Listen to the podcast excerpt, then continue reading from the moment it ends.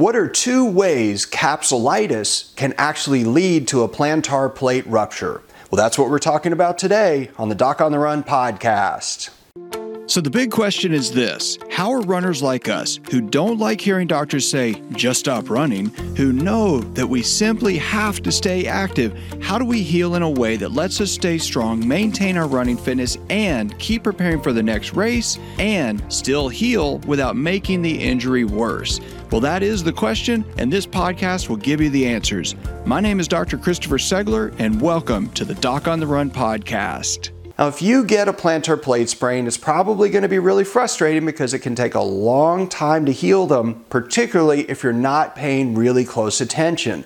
And because of that, many people get frustrated and they either want to go to the doctor and have them do some kind of quick fix, or they want to just ignore it and run on it because it doesn't really hurt that bad. And both of those are bad ideas, and I'm going to explain why in this episode.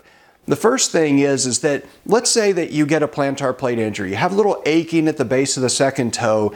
It hurts a little bit in the ball of the foot when you're walking up hardwood flooring, standing on tile, you're walking upstairs, barefoot, stuff like that.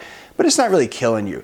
And you can run on it, and you just notice that it's a little bit achy while you're running, and maybe it's a little bit achy afterwards. But again, it's not that big of a deal. It doesn't hurt that much. Is that a problem? Well, the short answer is yes. What happens is that when you get a plantar plate injury and you get inflammation in the joint, you get inflammation all around the joint, and that inflammation over time, if left unchecked, can cause damage. The reason for that is you have an enzyme in the inflammatory fluid called collagenase. That basically dissolves collagen. Well, the plantar plate ligament is made up almost entirely of collagen.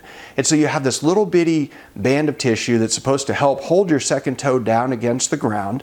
And when you have it marinating in collagenase because you've just ignored it, let it swell, you keep running on it, and you think it's not that big of a deal, well, over time, it will get stretched out and potentially even rupture. That weakened, degenerated plantar plate ligament is going to stretch out and get weaker or rupture completely if you stretch it enough. And if you stress it enough, that could be from something simple. Maybe you don't really think it's getting any worse because it hasn't really hurt any worse, but then you're running on a trail and you step on a rock and you twist off a root or something like that, or you change direction on a driveway cutout and suddenly you have a plantar plate rupture. That's a real problem. Now you have a toe that's going to be very unstable that might actually need surgery. A second way that the capsulitis or the inflammation in the joint around the base of the second toe can cause a plantar plate sprain is when you get frustrated and go to the doctor and you tell them you want a quick fix. You go in and you tell them it doesn't really hurt that much, but it's been nagging, it's been going on a while. They look at you, they push on the toe, they move the toe, they don't really think you have a rupture of the plantar plate ligament. They say, well, you probably just have some chronic capsulitis. So what do you do? Well, they say, well, we can inject it. We can inject some cortisone in there. That'll shut down all the inflammation. It'll stop it from swelling and it'll fix your problem. You say, great, do that. They inject it. The swelling goes down, the pain goes away. And a few days later, you think, problem solved. Well, yes and no. What you've done is you've actually stopped the inflammation in that area and you shrank down the synovial tissue that was causing pain related to the inside of the joint capsule.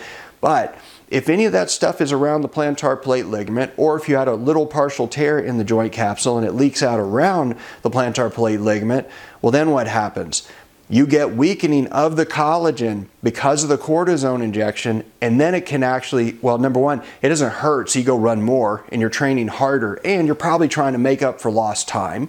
And so when you do that, predictably, because you want your fitness back, well, you do something that stresses it too much and then it ruptures. So it doesn't rupture from the workout per se, and it doesn't rupture from the injection per se. It ruptures from the combination of the two.